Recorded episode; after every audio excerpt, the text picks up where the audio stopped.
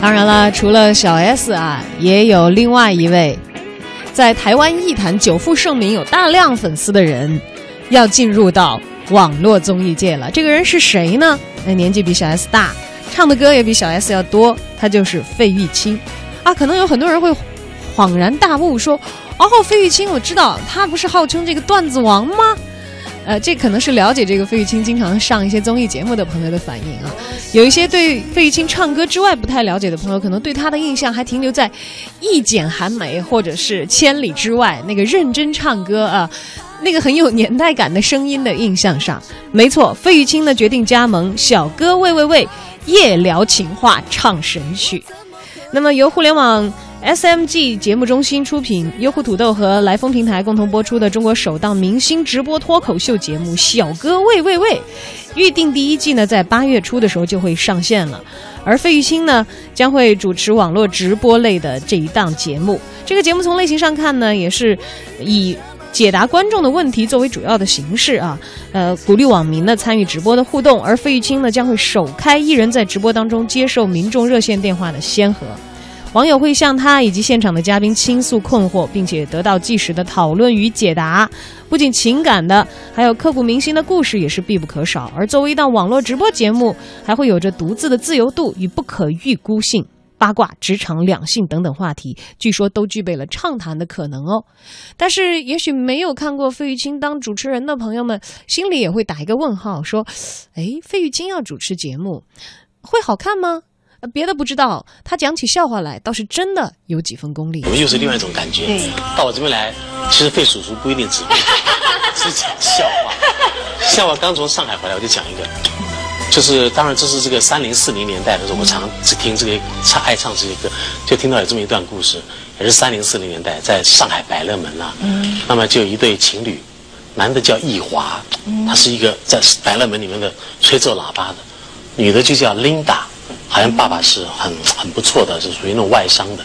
他们两个热恋，就碰到大时代的这种乱象以后，有一天他们要赶快走啊，兵荒马乱的时候，这个 这一这个琳达去找易华说：“快，你能不能跟我走？”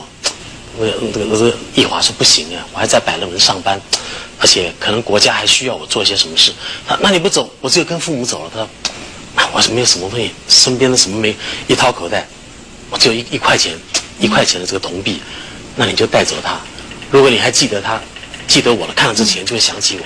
我们等大时代的混乱过去了，我们再复合。哇！就一走就失散几十年了。哇！几十年后来，这个易华调去打打仗前线的时候，手指头就炸断掉。啊！就回到这个这个战事平平静以后，回来百乐门找工作，再也不能吹吹这个乐器了。哦！那这个老板看他说：“那好了，那都是熟的员工嘛。嗯。在门口黄包车让你拉好了。嗯。啊，这这个有本来有地盘的。让你拉黄包车找口饭吃，他就拉拉拉。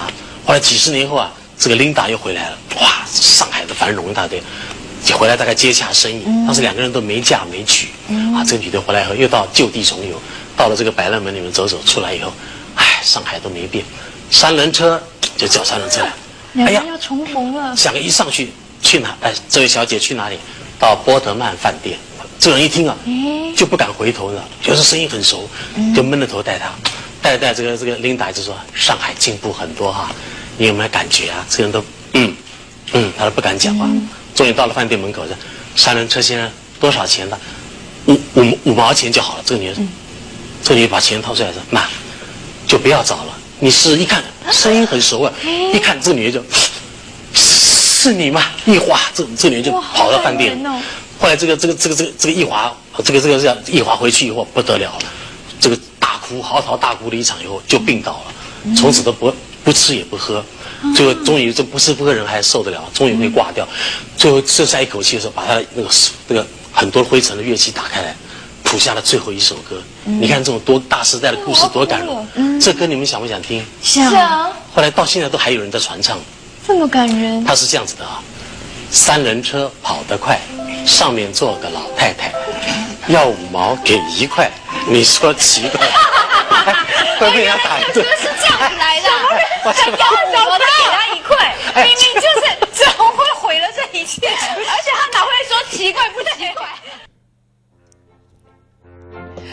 你看，刚才我们听到这段录音呢，是费玉清在接受《娱乐百分百 S 姐妹》采访的时候啊，即兴讲的一段笑话啊。大家也可以根据这个笑话来揣测一下，接下来他自己要独立担纲《小哥哥喂喂喂》这一档网络综艺直播脱口秀节目的时候，可能呈现的画风了。费氏情话，相信有一部分朋友是有耳闻的。费玉清早前呢也表示说自己还是有一个过人的功力，那就是看人比较细腻。他也希望有一档自己的节目，可以当一个倾听者。那么这么来看的话，小哥喂喂喂，好像就是真的是符合他一贯以来的期望而专门打造的了。由此也推测啊，在节目当中，费玉清或许能够成为不少观众的心灵鸡汤，但或者是心灵胡辣汤吧，到时候看他表现了啊。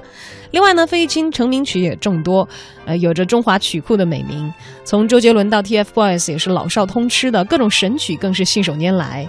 他独有的费氏情歌，据说也将在节目当中借歌抒情，适时的出现，成为调剂。那么长期以来呢，树立起来有自身明显特点和强劲综艺实力的小 S 和费玉清。都在这个暑假，受到了这个网络冲击的全民娱乐时代里头，找到了属于自己全新的位置。当然，他们新的亮相将会有怎样更多的风采呢？人气又会不会持续的增长？这个还有待查验啊！毕竟这个小 S 的节目才更新了一周，而费玉清呢，节目还没有上线。但是凭借着丰富的人生阅历和职业经验，相信这两位老司机至少不会输给那些新晋的网络红人们吧。不管是小 S 式的热辣直白，还是费玉清式的幽默风趣，作为一名老观众，我还是依然期待他们能够在新的节目里带给我们意想不到的新的欢乐。